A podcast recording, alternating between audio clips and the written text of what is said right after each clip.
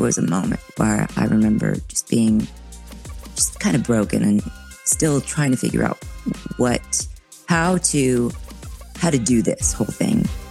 Because how, how am I going to tell his little brother? I mean, his little brother adores him, and and to for him to ever see him as different, that's not what I want for a little brother. So, um, I was angry with God, and then there was one moment where I finally heard God tell me. He just said, "There are so many things He told me, but He said, just stop. I picked you because I saw I see something new you just can't see in yourself, and that is strength." Tony Hernandez Pumarejo, writer and author, professional and motivational speaker, TV presenter, life coach, an international ambassador for autism and mental health. He is proud to invite you to his podcast, My Time, with Tony Hernandez Pumarejo.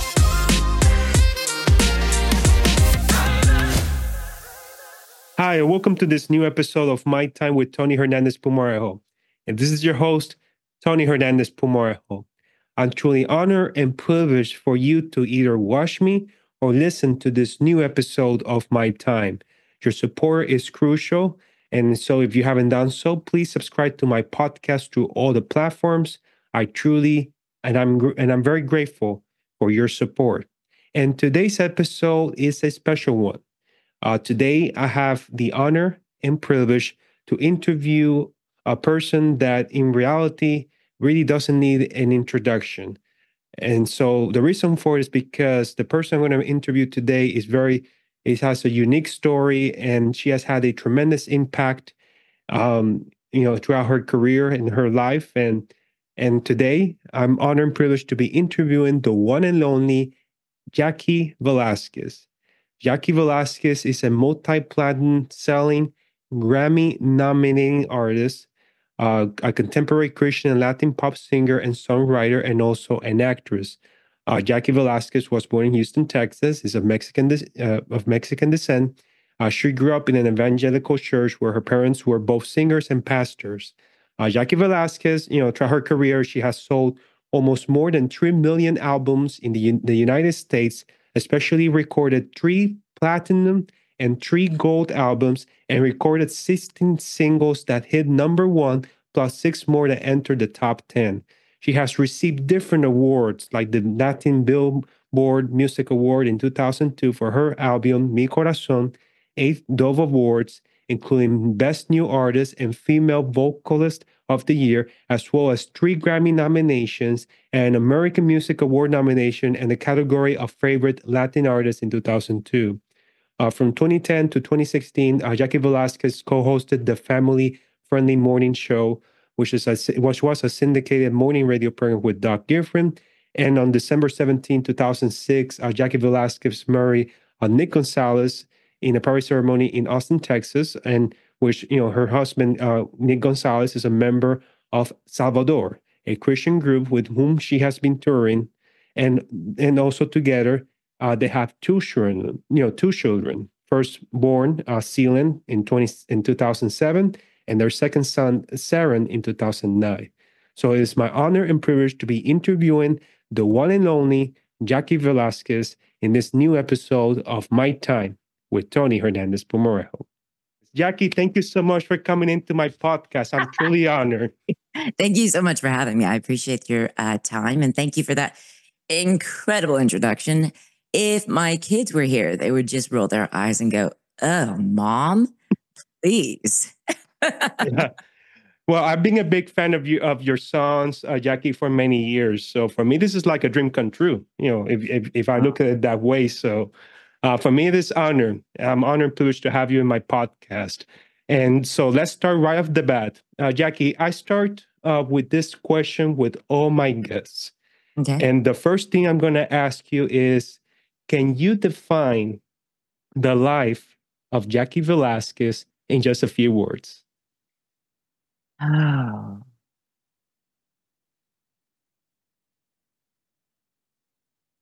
a fun fairy tale. There you go. That was how many words was it? A fun fairy tale. Three. Yeah, that's good. That, that's that's good. but, yes, but it's a story, a fairy tale with purpose. yes, a story, yes. a story with purpose, and and to go into a little bit about you know in terms about your background, uh, uh, Jaci. Uh, can you please tell us about your roots, your family, uh, where you came from? Okay, well, my parents were pastors when I was a little girl, and um, they had a church in Houston, Texas. And then when I was uh, nine years old, I, I have older siblings, so my older siblings were already off in college and stuff. So when I was nine years old, um, my dad got uh, he felt led to uh, go and evangelize, and my dad was also a singer and is a um, very accomplished uh, singer with different bands and stuff. The Galileans, the Amigos, the Latinos. So just he he had a, a background in music. So when I was nine, when he got the calling to, he felt like he was needing to travel and go to different churches and become an evangelist, which is basically an evangelist is like a, a pastor who travels from city to city to different churches and kind of gives the pastor of that church a break. Like they don't have to, um, they don't have to teach that morning or that night. So he felt led to do that. And because I was the only kid at home, um, they had to take me. So I traveled in the back seat of a car when I was nine years old from going from, you know, Houston to Dallas, Dallas to Albuquerque, New Mexico, from Albuquerque to, you know, Grand Junction, Colorado, from Grand Junction to Modesto, California, just from city to city constantly. And I was in the backseat of a Honda Accord, an 85 Honda Accord, and I would do my schoolwork in the back seat because I had to watch videotapes so I could keep up with, you know, my schoolwork. So I was homeschooled from the time I was nine, and we traveled a lot. Um, we made records, well, cassette tapes at the time, cassette tapes, which are antiques. Um, my first cassette tape came out when I was nine, and we sold those cassette tapes because I would sing at the churches with my parents, and um, I would do step outs and do my own songs and stuff. And um, and it was like a musical ministry, if you will. So um, we recorded not just my stuff, but then we would do uh, cassette tapes as a trio, my mom, my dad, and I. And so I think we did, I don't know how many projects, but we would record in English and in Spanish. And we just traveled and sang at different churches around the country. But then when I was, oh goodness, when I was 12 or 13, we upgraded and got because at this time we didn't have a house. So we rented out our house because we were always on the road. So um, when i was 13 we upgraded from the car the car to a motorhome. So i was so excited. It was the coolest thing I, i'd ever seen. I was either 12 or 13 and then when that happened we were still traveling. When i was 13 someone caught wind of i opened for a concert for a group called Point of Grace, which at the time was a brand new artist in contemporary Christian music. So they had a record deal. And so when I went to go open a concert for them, they videotaped it, their road manager, and sent it back to Nashville. And so then when I was, I think I was about 14, they, um, uh, the record label came out to Nash, I mean, came out to Texas to hear me sing at an event and they signed me to a record deal when I was 14. And I moved to Nashville. I was either 14 or 15 and started making Heavenly Place. Un Lugar Celestial, yeah, making that first record. That came out when I was 16, so in 96.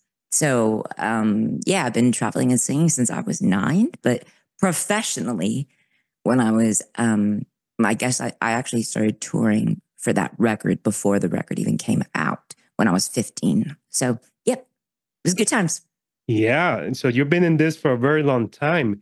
And Yes. and Jaci, how how do you how do you felt, you know, being so young and getting all you know these records from music, you know, hits, you know, very young. How do you felt that when your music came into mainstream at a young age? How was that process, and how you were able to handle the pressures that come, you know, in terms of being in the industry, in the music industry, at a young age? Well, thankfully, you know, some people might call my mother a stage mom, but um, the truth is, I needed her because I was traveling on the road with a bunch of, you know, like men, they're, you know, bands and stuff and artists, and and I was a child. So, um, and I look at my, so I, just to say this, I have a, a 14 year old. I have two sons. I have a 16 and my 14 year old is about to become 15 ne- this month. So like I'm looking at my kids. I was I look at Soren, my youngest, and I go, I was already touring at his age. I mean, I can't even imagine him on the road with people and doing that. So it, it, it's thankfully I had a very strong family background. Um, my faith, I, I, you know, I, I, I was singing because uh, Jesus gave me a gift. So for me, it was like give the gift back to him and sing songs to him about him to lead people towards Jesus. So that's that's for me what, you know, what kept me grounded and kind of it was in a in a I had a safe environment because I was surrounded by fellow believers in God. So um I mean there there's so many facets to it, but like when I when I said it was a fun fairy tale, I say a fairy tale because so young and to um to you know achieve things like that you're kind of going whoa i feel like cinderella. What is happening? I mean i'm just a, little mexican girl from texas um who kind of you know got homeschooled in the back seat of a car and, and not fancy. We it was not fancy trust me. But um but you know that's a thing about when you are obedient to what god has for you in your life. I mean he it's not your plans it's his plans. So i was so undeserving. There were far more better i mean there are far better singers than me far more beautiful people than me but for some reason god picked me so i feel like a princess. Definitely that god uh, gave you that purpose yes. you know at, an early age to have that faith that was crucial because you know without faith well there's no you know there's no life. You know having faith in god you know, to take, taking that leap of faith into the unknown at a young, very young age uh, was a part of, of, of the process in your life, and you were able to do so well. Your impact, you know, reached out more than Texas, more than the U.S. You reached internationally at a young age, and mm-hmm. and the and the impact and the work that you do that you have done in your career speaks for itself. I mean, some people may say, I mean, say, you know, may wonder, okay, what is the, how was this process of making making music? You know, sometimes if they're not very familiar with the industry or the process, I don't know if this is something that you would like to go over a little bit with our audience. Okay, well, the process, for, you know, the thing is with each artist, it's very different. So some artists, they are, I was young, but so so many artists, they come in and they're songwriters first. So they write all their songs, and then you know the label hears their songs, and and they set them up with a producer, and the producer produces, fine, you know, harvests the song in a different way that maybe the artist had originally written it for. So every process is different. But for me personally, um, I wrote a little bit of my stuff, but I was always on the search for for beautiful songs.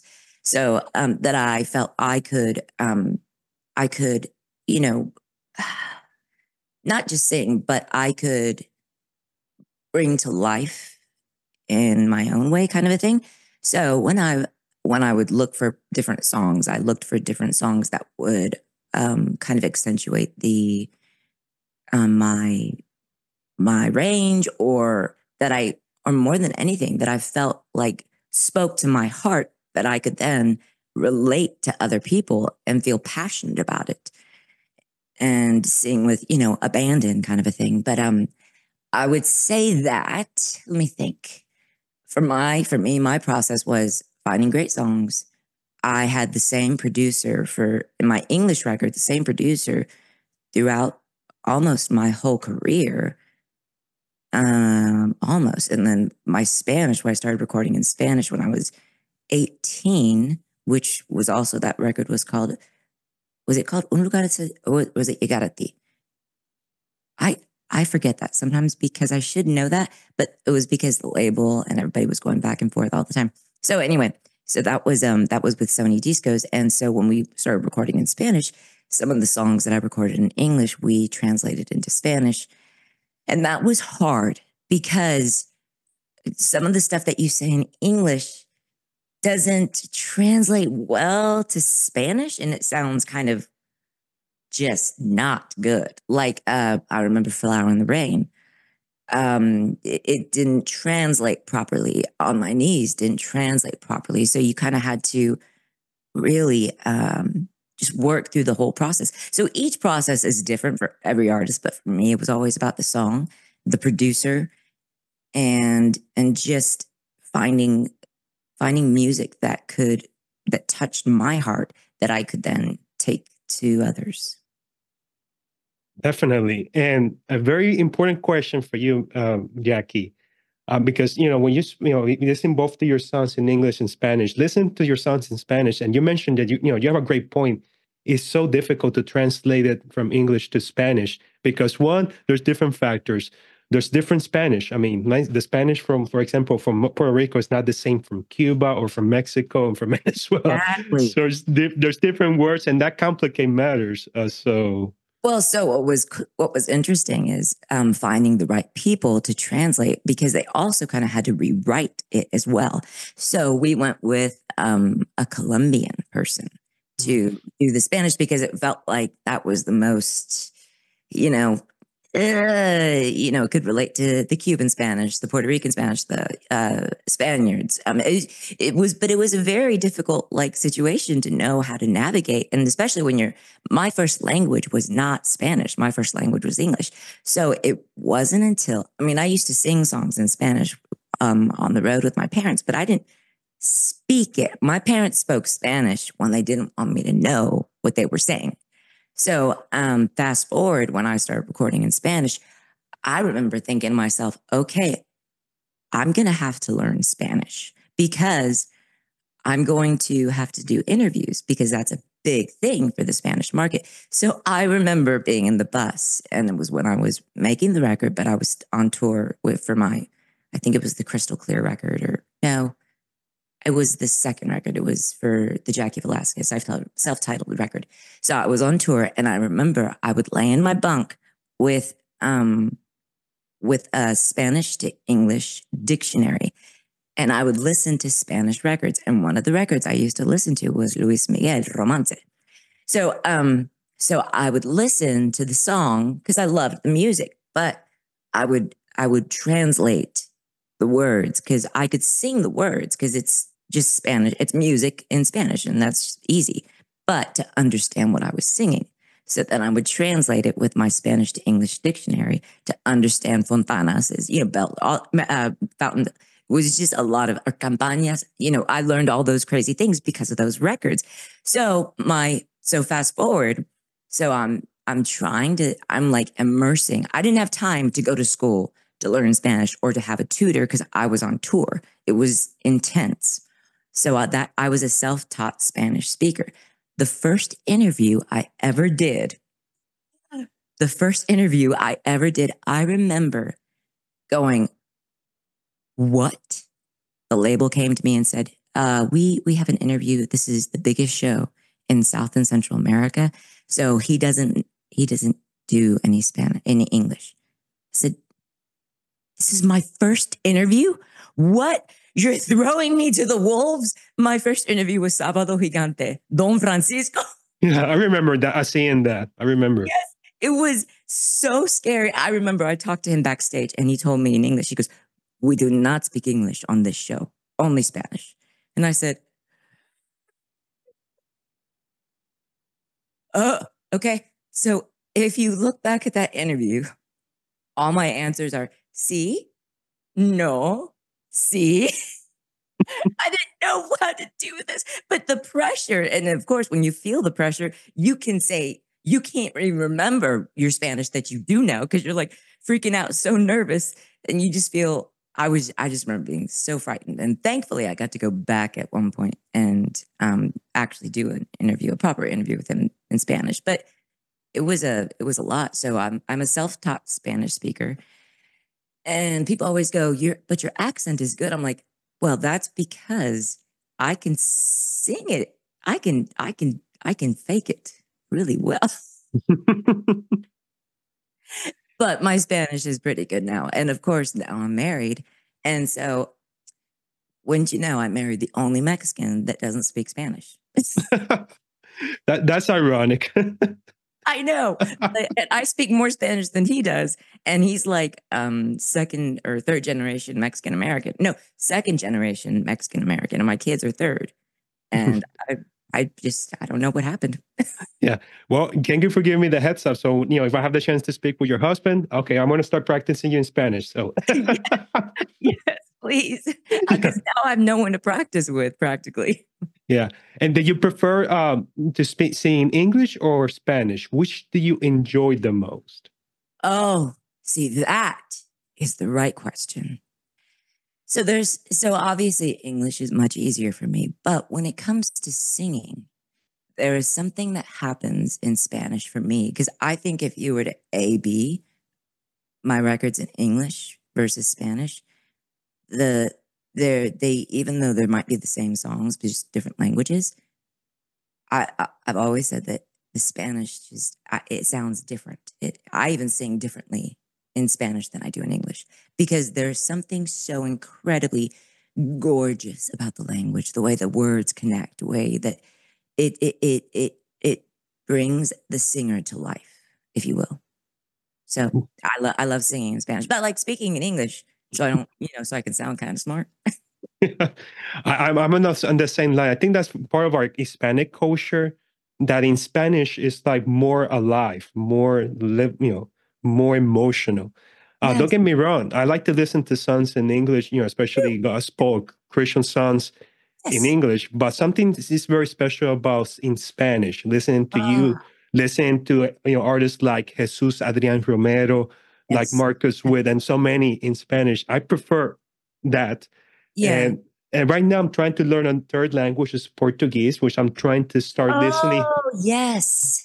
that is so smart. Good for you. Yeah. Yeah. I'm in the process. I'm in the beginning phase. So I'm trying to um trying to learn that as my third language. And as a lot, a lot, a lot in similar to Spanish when I'm learning uh, Portuguese. So it's very interesting. Very interesting indeed. To the bang, to the boom, yeah. and Jaci, uh, not only you know you know as a singer, but also you were interested, you know, in getting into acting. What motivated you to become an actress? Well, it was kind of a natural progression. So my booking agent at the time was William Morris Agency, and so they were like, they, I, I guess, I guess, I don't know. I don't know how it happened or why it happened. It's just that it was, I guess it was kind of natural. It was like, well, you're doing great in music. Now let's let's try something different. So I was like, well, okay, so I remember um, I went to Los Angeles and my agent at William Morris Agency in California, she set me up on some auditions. So I remember I went to my first audition. It was at the 20th Century Fox studios. And I was like, I remember walking down, you know, in the studios and to, to the building where I was going to do my audition. And Mario Lopez was walking like in the road. And I was like going, that's Saved by the Bell. That Mario Lopez is right there. That's so cool. So um, I went to the audition, came back home, got the phone call. You got the part. I'm like, I I got the part. What are you saying? This was for Chasing Papi. So I was one of the three lead females. Um, alongside Sofia Vergara and um, Roselyn Sanchez and Eduardo Verástegui. So I just was like, what is happening? I got my my first audition, got the part. So acting became kind of um it's going to sound weird because for some people it is their livelihood, but for me it was a hobby. It wasn't like it wasn't like music was for me, but it was something that I mean there's nothing more fun than playing pretend and I could pretend to be something I wasn't. So that was always fun for me. And that's how I always viewed it. I'm getting to play pretend. That's amazing. That's amazing. I mean, your experience, your career, you know, singer and actress has been amazing. And my respects for you, uh, Jaci, Thank for everything that you have done. And now we're going to go to a topic a cause that unites us both, Yes. and that is autism. yes. I, I don't know if you have the chance to read a little bit about my story and my connection with autism. Uh, was born I myself on the spectrum. I'm an autistic person. Um, you know, I went through the struggles. I was nonverbal to age three, was born and raised, and I went through struggles being nonverbal, struggle with social communication, struggle with making friends, and different challenges. Uh, my parents, just I imagine that you went through in this process as well, were trying to find answers as to to see what was going on with me. Uh, I was, this was in the early '90s. In the early '90s, there was not a lot of information about autism Correct. as we have as as there is today. Uh, but to the ups and downs, I even wrote my book about autism, which I have Really? right over here. I want it. You got it. I'm gonna send you a copy, a Okay, signed copy. Yes, please. Yes. And and through the ups and downs, uh, growing up as an autistic person, I, I was able to overcome different challenges. Some people may say, "Oh, you you're you look fine on the outside," but the thing about autism is that there's a story and there's a process behind the scenes.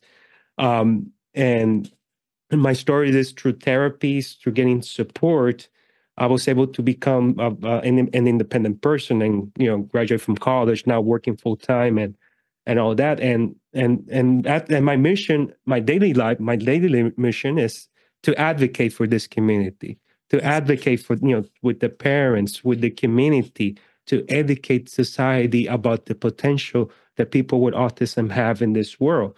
And and I wanted to ask you, uh, Jaci, you know, this is a very important question. How did autism came into your life? Or what was the first time you heard about autism? Okay, so the first time I had heard about autism, um, I was living in England at the time, and I had this boyfriend who he had a little brother who was he was this this boyfriend I had. Don't tell my husband I had a boyfriend other than him. No Um, worries. so as everyone knows, um, so he had a bracelet on with a puzzle piece, and this this boy that I that I liked at the time, and I was like, "What is that for?" He goes, "Oh, it's for autism. It's it's my brother, a little brother has autism." I was like, "What is that?" I didn't know what that was because, I mean, this is this was a long time ago, but I I mean it was 2005, but I really had never heard that. You know, I didn't. It was 2004, something like that. I hadn't heard. I mean, I just didn't pay attention to it. Okay, so um, so I met his little brother, and he was very quiet, and I was like, oh, okay. I said he doesn't look like he has autism, so didn't think about it again. So um, I got married in 2006. Um, we we got married December 2006 to my husband Nick, um, who's the lead singer for a band called Salvador. So we got married 2006, 2000, November 2007, we had a baby. So we had a boy named Zealand. I remember thinking to myself, what are we going to name him? I mean, um, Nick would throw out different names and just different stuff. And he, he mentioned the name Leland. I was like, no, not Leland. And then he goes, how about Zealand? Was like, like New Zealand, Zealand. So I Googled it and I remember I, there was not a person to be found with the name Zealand ever, ever. S- So I was like, this kid is going to be different. He's going to be special. He's going to be one that is like the only one. So we named him Zealand. So, um, got pregnant with, we got pregnant pretty quick after Zealand was born again with his brother Soren with an S. So the boys are 14 months apart, pretty close in age. So as Zealand was growing up, I remember he was just the easiest baby.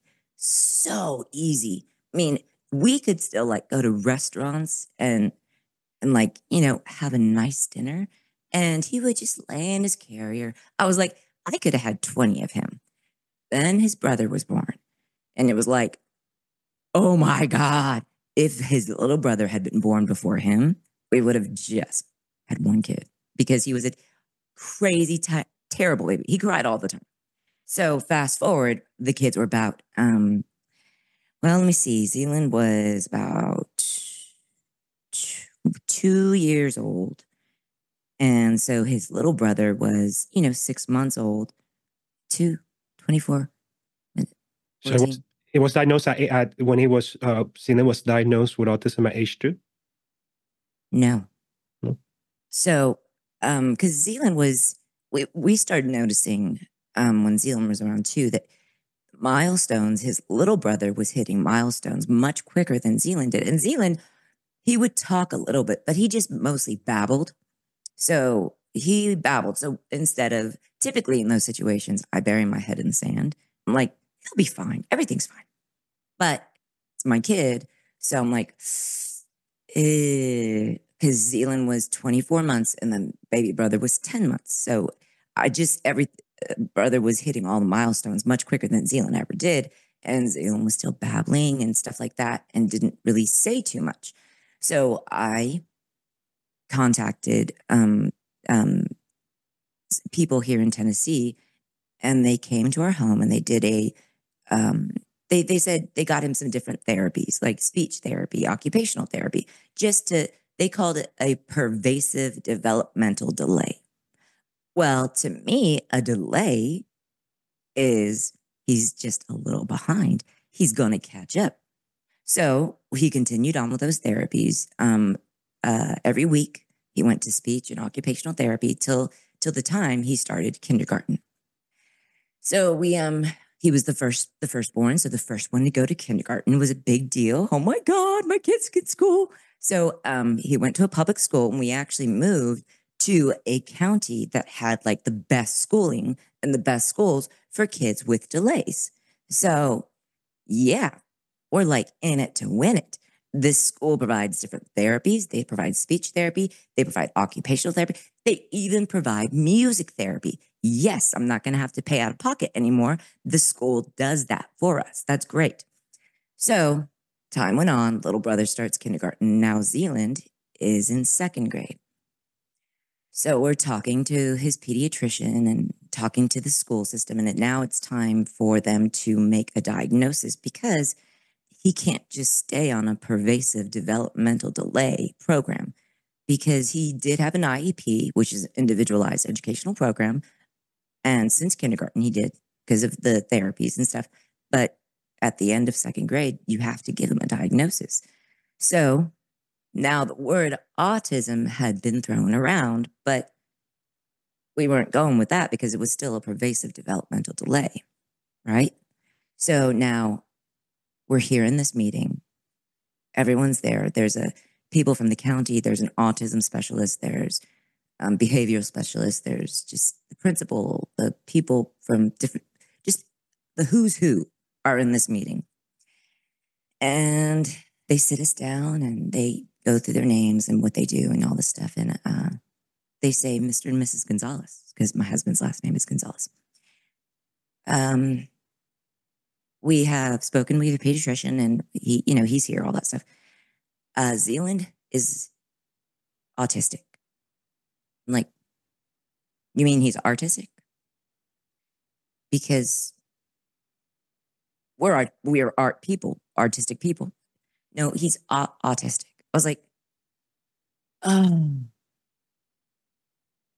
okay, okay because I was okay with the delay, but I didn't know what to do with autism. So, um, so I remember in that meeting, I just broke down crying, like just tears, because what does that mean? I mean, he to me is just Zealand. Like he's not anybody different. He is Zealand.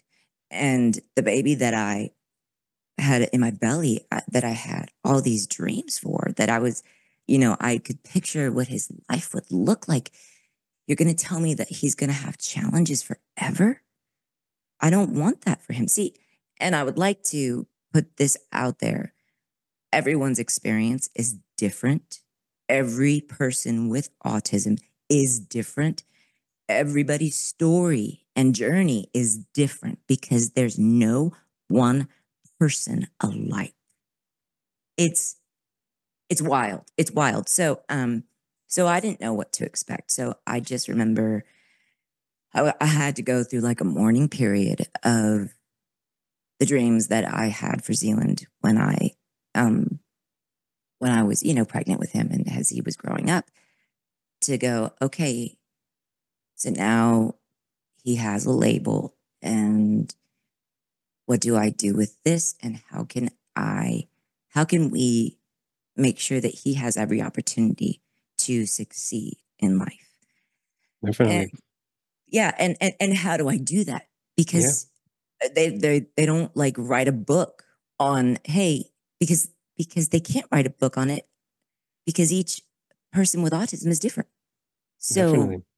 my kid loves hats. Some kids have that are autistic don't love hats, don't want you to touch their head. I mean, it just they're all so different. So yes, and also it's so different, and that's one thing important for people that in our society to know that sure there's three levels of autism, but each person with autism is different. You know, it, it depends on and and and what you mentioned is very important because we need to talk about this. You know, parents going through when receiving that news that mm-hmm. their loved one has been diagnosed with autism can create different emotions you yes. know and and and what you guys went through you and your husband went through was in that mourning period in which is very common for parents in the autism world to go through and as you know reading a little bit about your story Jaci you know and, and we understand you know i understand it was a very tough process even you know it, it got it was so tough that even um your faith was put into test can you oh, go yeah. uh, see can you go over over that with us a little bit well, okay. So if you can imagine, so here I am a parent and um, I'm mourning these things for my child. I've been in music. My husband's been in music. We've been singing to God our entire lives. Um, uh, our whole, our whole life and ministry is based on communication. So when you tell me that my son has autism and might struggle to communicate for his entire life, when our whole lives been based on communication. I was very, very angry at God because I said, I have given my whole life, my whole childhood to sing to you, for you, about you. And and you couldn't even be faithful for my child to not have struggles, to not have challenges. This does not seem fair. And I was very upset with God. Um I I I remember just just being angry. So it was at one there was one point where I was um just talking to God and I was just angry with him. And you know what was cool? See, he, even when I was angry with him, he didn't like chastise me or or even he he didn't even say anything. He wasn't speaking to me. It was just just kind of nothing was happening. But it was, I don't know when it was, but there was a moment where I remember just being just kind of broken and still trying to figure out what, how to, how to do this whole thing. Because how, am I going to tell his little brother? I mean, his little brother adores him and, and, and to, for him to ever see him as different, that's not what I want for little brother. So, um, I was angry with God. And then there was one moment where I finally heard God tell me, he just said, uh, there are so many things he told me, but he said, just stop. I picked you because I saw, I see something new you just can't see in yourself, and that is strength. And um, I didn't see that in myself. I didn't see that I would be a fighter. He said, stop complaining. Now get up and fight fight for your kid, advocate for your kid. I picked you because you are stronger than you know. And I'm going, okay. So, um, so I did. I, I, I started fighting for my kid. Um, I got new therapies brought into the school system because uh, they would benefit Zealand, and if they could benefit Zealand, they could maybe benefit other kids. So, um, so started fighting for him, and and honestly, kind of I would recommend for any parent who is who has come to the new knowledge of these, you know, challenges for their children to to get a group of people to get um to get other moms, other parents behind you so you have some sort of connection that you can talk through stuff because if you don't have a support group, it when you have a kid with special needs, you feel like an island. You feel alone. And you should never feel alone because there are so many of us that have these incredible kids that have some challenges in some ways and other challenges in other ways. Now, once again, I would like to say every experience is different. I have a very dear friend who her son is um, the same age as my youngest son, and he's autistic and he struggles with violence. Some kids are aggressive. Every every experience is different. My son is not aggressive, uh, but he and he does hug me he still struggles to communicate and is super random. But the thing about it is, um, in fact, this was just this this week. Like we were talking about something at the table, and he's just so random. And we all just start bust out laughing because I'm like, oh, Zealand, we weren't even talking about that. What are you doing? And he can laugh at himself and go, Well, I don't know. That's just what I was thinking. I'm like, Okay, that's just what you were thinking. Well, let's try to stay focused. Let's stay what we're talking about. But um, uh, he, you know, he's awesome. But I think the thing that that as parents we can do to help and to advocate for our kids is not just advocate for them for different therapies, but also harvest the gifts that they have because they do. Each autistic kid has like a crazy cool gift. So harvest that, find it it's, it's sometimes they're probably harder to find depending on each person. But like my son, he has perfect pitch, perfect pitch. Now he doesn't speak very eloquently, but if you get him to sing, like he can tune, he plays violin and he can tune his violin by ear, just by ear. And that's crazy impossible. But that's the thing. Autism brings these other things to life in the mind that we don't get to have as, you know, typical people. Um, you know, I, I remember the day that uh, I actually told Zealand because we didn't tell him that he was autistic. He's just Zealand. Um, and when we told him that Zealand, you have autism, and he goes, What? I go, You're at the time he had a, didn't have a low voice. I'm just doing his voice now. But he didn't understand what that meant. I said, That means you're rare. That means you're different. And he liked that. He loves being different and rare. I said, It means you're rare because your mind does something different than my mind. I said, You know how you can spin in circles really, really, really, really, really fast and then stand up and walk straight? I said, I can't do that, but you can. And that's cool. And he has this gift where he does not get scared. He doesn't have any fears. He can, no fear of heights, no fear of anything, which is also scary as a parent, but it's pretty stinking awesome. Like, I wish I could do that. I have fears of like everything, but he doesn't. So he struggles in some ways, but then he is super gifted in so many other ways that I just go, you amaze me. So sometimes like um there have been people that have come into my life that have said, I'm gonna pray for God to heal Zealand. And I I always say thank you for prayers. I love it. Thank you for praying for my son. Please pray for my son. Pray that he can have a full and successful life. But for me, the concept, and I, my husband and I talked about this. Like if, if all of a sudden he woke up one day and everything, all the pieces were like typical, he wouldn't be Zealand.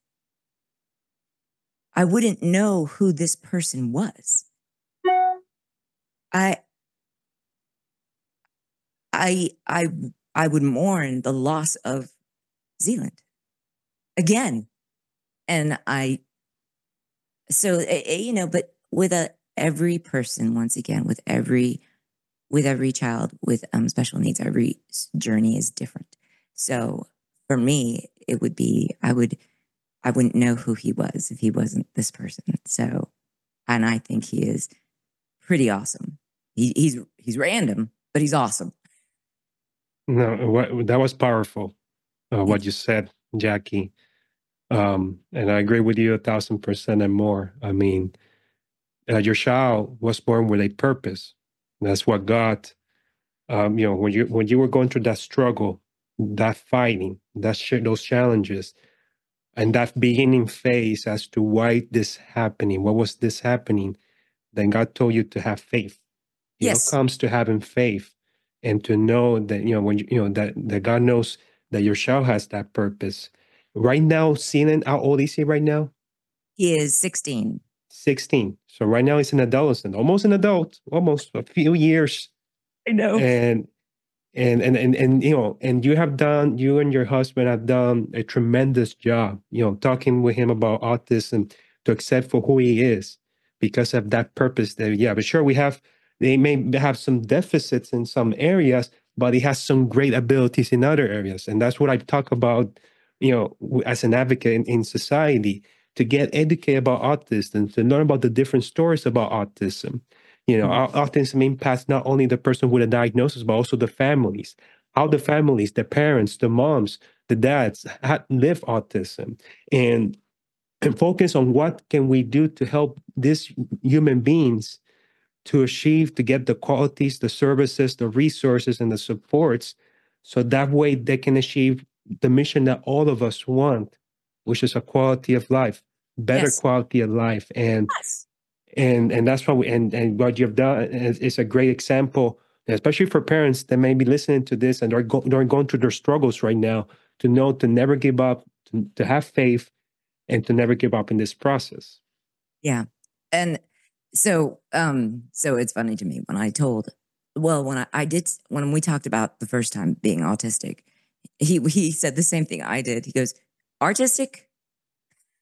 I said, "Yeah, actually makes total sense. It is artistic as well." Um uh, there was one time where he came home and then and and he told me, he goes, Mom, I don't understand some things sometimes. Sometimes I don't understand everything that's happening. I said, Baby, that's okay. Autism? I said, Remember, you're autistic. And he goes, Yeah. He goes, Well, I just wish I understood everything better. I said, Oh, buddy. And I gave him a hug. And he just, he, he gets it.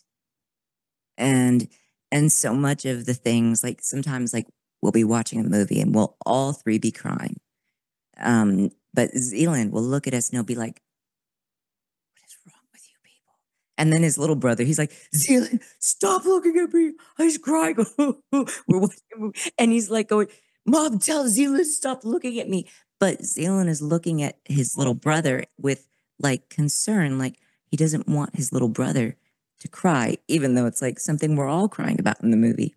He gets very concerned and very protective of baby brother.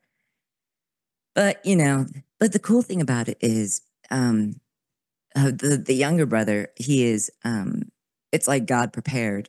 He God prepared his heart to be to be kind, but also he, the little brother, I guess because of having Zealand, he always looks out for the people that are different or that have challenges, and he befriends them because he's like, I guess it had to do with his big brother.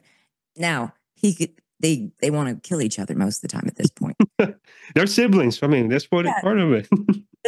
Mom, Zealand, just did it. Oh, do, do, do." you know, back and forth, back and forth. I'm going, I'm going to jump off a cliff. But um, but you know, they're they're they're totally normal brothers, but it's there is something with the birth order, even though he does have some special special needs, he is still the big brother. And he will tell him, son, you do what I'm saying. I'm the big brother, not you. And it's and it's hilarious because you're going, yeah, he is the big brother. You better do what he says because he can pummel you. He is huge. Wow. And that's a bit that's beautiful. That that relationship that was I, was I was going to ask you that question about how is the sibling relationship between Zealand and Soren? And you and you expert and you and you explain it very well. They have that connection that beautiful connection between both of them. And as a family as overall which is important to be up because again uh, families live autism but doesn't mean it's the end of the world. I mean no. it depends on how it depends on how you approach it and how you take action. That's something that I talk about with parents. Action, education, action to be resourceful. That was the word I was looking for. Resourceful. Yes. Uh, and and you guys have done a tremendous job. And and Jaci, and your story, your family story has been, you know, amazing uh, to share. I know this is going to be a blessing so for so many families that are going to be watching and listening to this episode of the podcast. Now, this is an, you know an important question I was going to ask you. Okay. Autism enter let's say around, you know, when you know when Zealand was born. Yeah. Now today, uh, in 2024, how has autism changed you as a person, as you know, mother, wife, career? How has autism shaped you uh, today? That that just gave me goosebumps because yesterday, literally yesterday, I was talking to a girlfriend of mine who her son is on the spectrum and she's a part of my support group. And she's she's a very dear friend. And um her son is autistic. And we were talking, we were went to go watch a movie and we were talking to each other. And I and the guy who went to go um, scan our tickets for the film, he was uh, he you could tell that he was autistic um, had some special needs. He had a little bit of a speech impediment, kind of a speech thing. But, you know, he was probably in his like early 30s. So, so, you know, he kind of struggled with, you know, getting our, our, our tickets to scan and stuff. And, um, and I looked over at her and I told her, isn't it funny how I guess prior to having a child with special needs, I may not have noticed that, or maybe wouldn't have even really had the patience for it. I'm not sure. I don't know. But I said, it's funny when you have a child with special needs, you get this like really kind of sick sense where it's like, ha, you can see it. And it gives you so much empathy and patience for people that have challenges in a way that if you didn't have a child with special needs, you may not have the same, you know, reaction. So like for her, um, she was actually uh, volunteering. She was, and she totally concurred. She was like, "Oh my gosh!" She goes, "Yes." It's like before I may not have noticed. She goes, "In fact," and this is where it went to.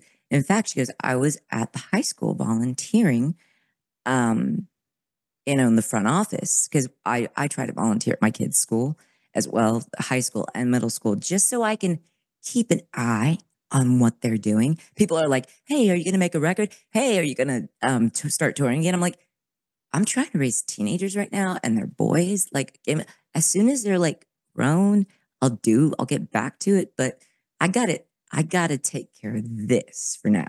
Right now, this is important. This is too important to focus on. You know, to go. Oh, let me go tour and make you know, be. Anyway, my kids are important.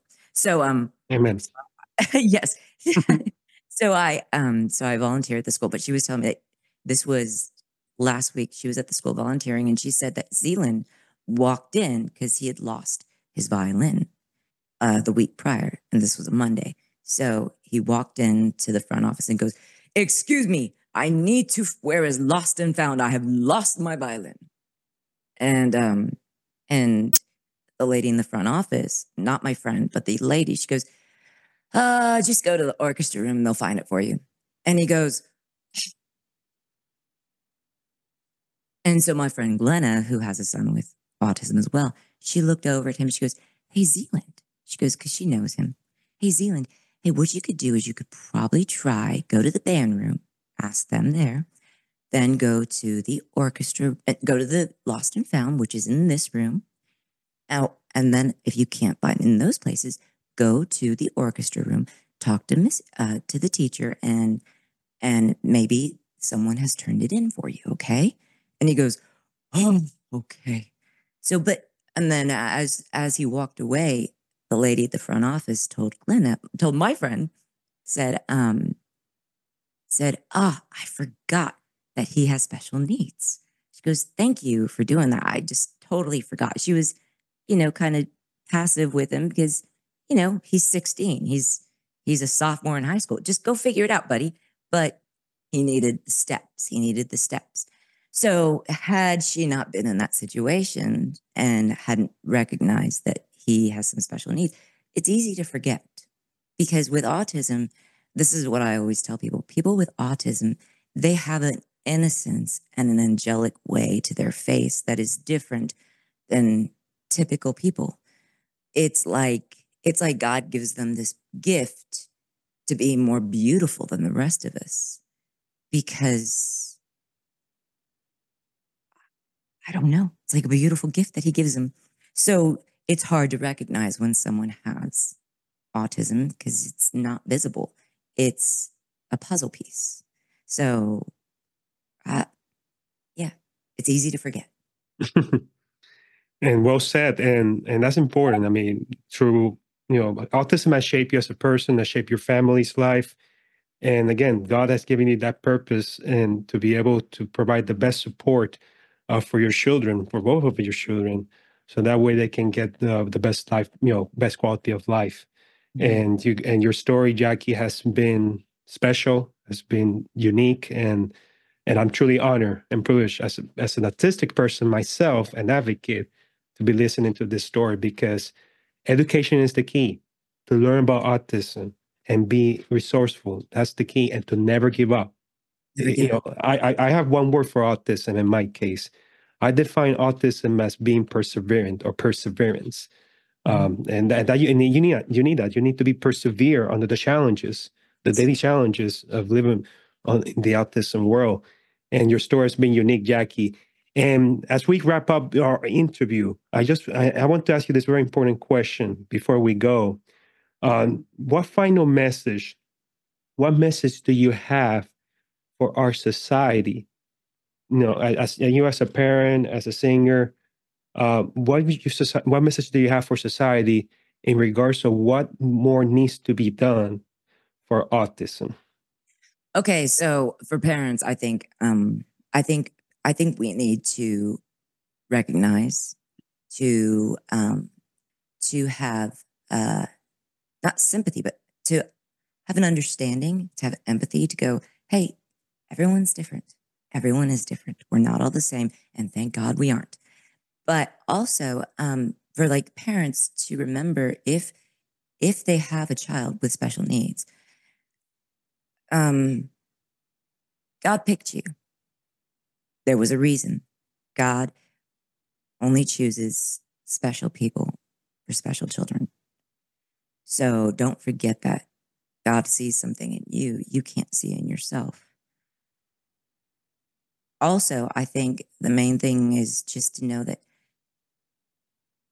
if God picked you, you have the hope to lean into what He, what to lean into Him for help, for guidance. Because sometimes I think to myself, I don't know what to do. And then all of a sudden, God will just kind of throw a person into my world. I'm like, oh my goodness, thank you, Lord. This, thank you. That is a great idea. I didn't know what to do with this situation. So it's also fight, fight for your kid, fight for awareness, fight for, hey, Let's do something. People need help. There are some families that don't have the option or the opportunity for therapies for their children to succeed. Help them. What can we do? You know, I align yourself with different um, organizations that that do provide services for people or families that, may need it. That's that's the no, definitely, and that's the most important thing. Uh, you need to be very active, and, and it's a fight, but there's a mission. And this is not something impacts our community, one community, but impacts our world, our society. The rate of autism continues to increase year per year, and there will be a higher need for services and supports, not only for children with autism or autistic children, but this is something that impacts the lifespan yes. until they're adults. And and and that's very important uh, for our world to know basically yeah well and i think about like mental health too like like my mm-hmm. youngest son you know, I'm not sure he hasn't ever needed anything that, but for some siblings and for some families, they might need, um, you know, some therapy, like just to talk through how I feel. Like my little one, um, he hasn't needed anything, but at some point he might want to go, man, I wish my brother would just be a big brother that could teach me to do stuff instead of me teaching him how to do stuff. So, you know, those are all those things you have to consider. And, and it'd be awesome if the world, if, if, if society could provide those things for, um, for the challenges that not just the kid faces, but the other kids, the siblings, the parents, you know, um, and, and in a healthy, you know, God in a faith like way. Definitely. And the, and the one thing that, and, and we talk about faith, this is very important, you know, the faith based, the churches, we need, they need, we need to step up more. I'm being, I know I'm being honest. Mm-hmm. I'm sure there's churches that have special needs uh, programs, but yes. unfortunately there are others that don't have that support. I don't know what you thought about, about this. Um, um, well, uh, so what's cool is, you know, the smaller churches can't have mm-hmm. They don't have that kind of stuff. But the bigger churches, they do have like a buddy program. So they've yes. got a buddy who, you know, kind of shadows them hangs with them and, you know, kind of shows them the ropes and stuff, but keeps an eye. So um, thankfully, you know, the churches we've been a part of do have that kind of program, but the smaller churches don't. So, I mean, I think that if parents are involved in their church, if your church doesn't have that kind of program, maybe be that program within that church. Volunteer be that program within that church. Start it because people need help. So and and the church had to be the, our the leaders had to be the leaders in our society to lead the way, and and and, and that's an area that, we definitely we need to work more, uh, yeah. in my opinion. So. Jaci, uh, your story has been. I'm, I'm truly honored to have interviewed you. I still can't believe I'm interviewing you, to be honest. Uh, the one Jaci Velasquez. Uh, but before we go, um, uh, how can people can follow you? Uh, you know, social media, website. Now we understand that you're raising your teenage, you know, children. So there's no for the people listening and watching. It's going to be a little bit of while until we get a record. But how can people keep keep uh, keep touch with you? Okay, well, um, on Facebook it's Jaci Velasquez official. On Instagram it's just at Jaci Velasquez, and mm-hmm. um, that's kind of. I mean, I do post stuff, but I am. Um, you know, it's it's I I try to I try to do as much as I can, but sometimes I um I find myself uh, living a lot more, and and I forget sometimes to post. So I try, but yes. And then there's my website JaciVelasquez.com. So yeah, I mean I'm I'm still working on stuff. I just haven't put stuff out that would require me to travel because I have to keep an eye on teenage boys because they can be terrible but you but you do it with love and that's the most important thing and and and I'm, I, am i am going to put all your links, uh, Jaci. I'm going to put it once this episode is published, so that way uh, people can reach out to you, especially you know if parents, families uh, yeah. would like to reach out to you for any advice. Because again, support groups in autism is key. I talk about this all the time. Support groups with parents and siblings, grandparents, caretakers is the key. Well, and I do one more thing. I did forget to mention this because I'm not even thinking about that stuff. I'm thinking about my kid. But um, I did write a book on um, on this story, and it's called "When God Rescripts Your Life." And so it's funny because it rescripts um, Zealand uh, when he was younger, and and sometimes still to this day, he scripts a lot. So he'll hear something on a movie, hear something on TV, and he says it like as if it's its own, as if it's his own language or words or his statement, which is sometimes he says it the best times possible. But so when God rescripts your life, when your life that you thought you were going to live turns out much different than you had planned, which is what I'm living. Um, and it's a great support for families with kids with special needs. In fact, the forward and some of the um, uh, endorsements are written not by just famous people, but by friends who have um, children with special needs. And just because that's the reality, that's the real thing. So, um, and it's so I have it in English and I have it in Spanish. Cuando Dios reescribe su uh, historia, and then when God rescripts your life. And definitely, i will be more than happy to put it as well uh, on the link so that uh, on our link so that way people can can look you know go ahead and buy the book as well. Uh, we'll, we'll we'll take care of that once this episode is published.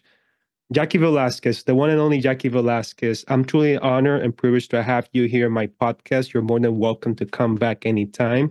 Uh, the very best for you, for your husband, for your family.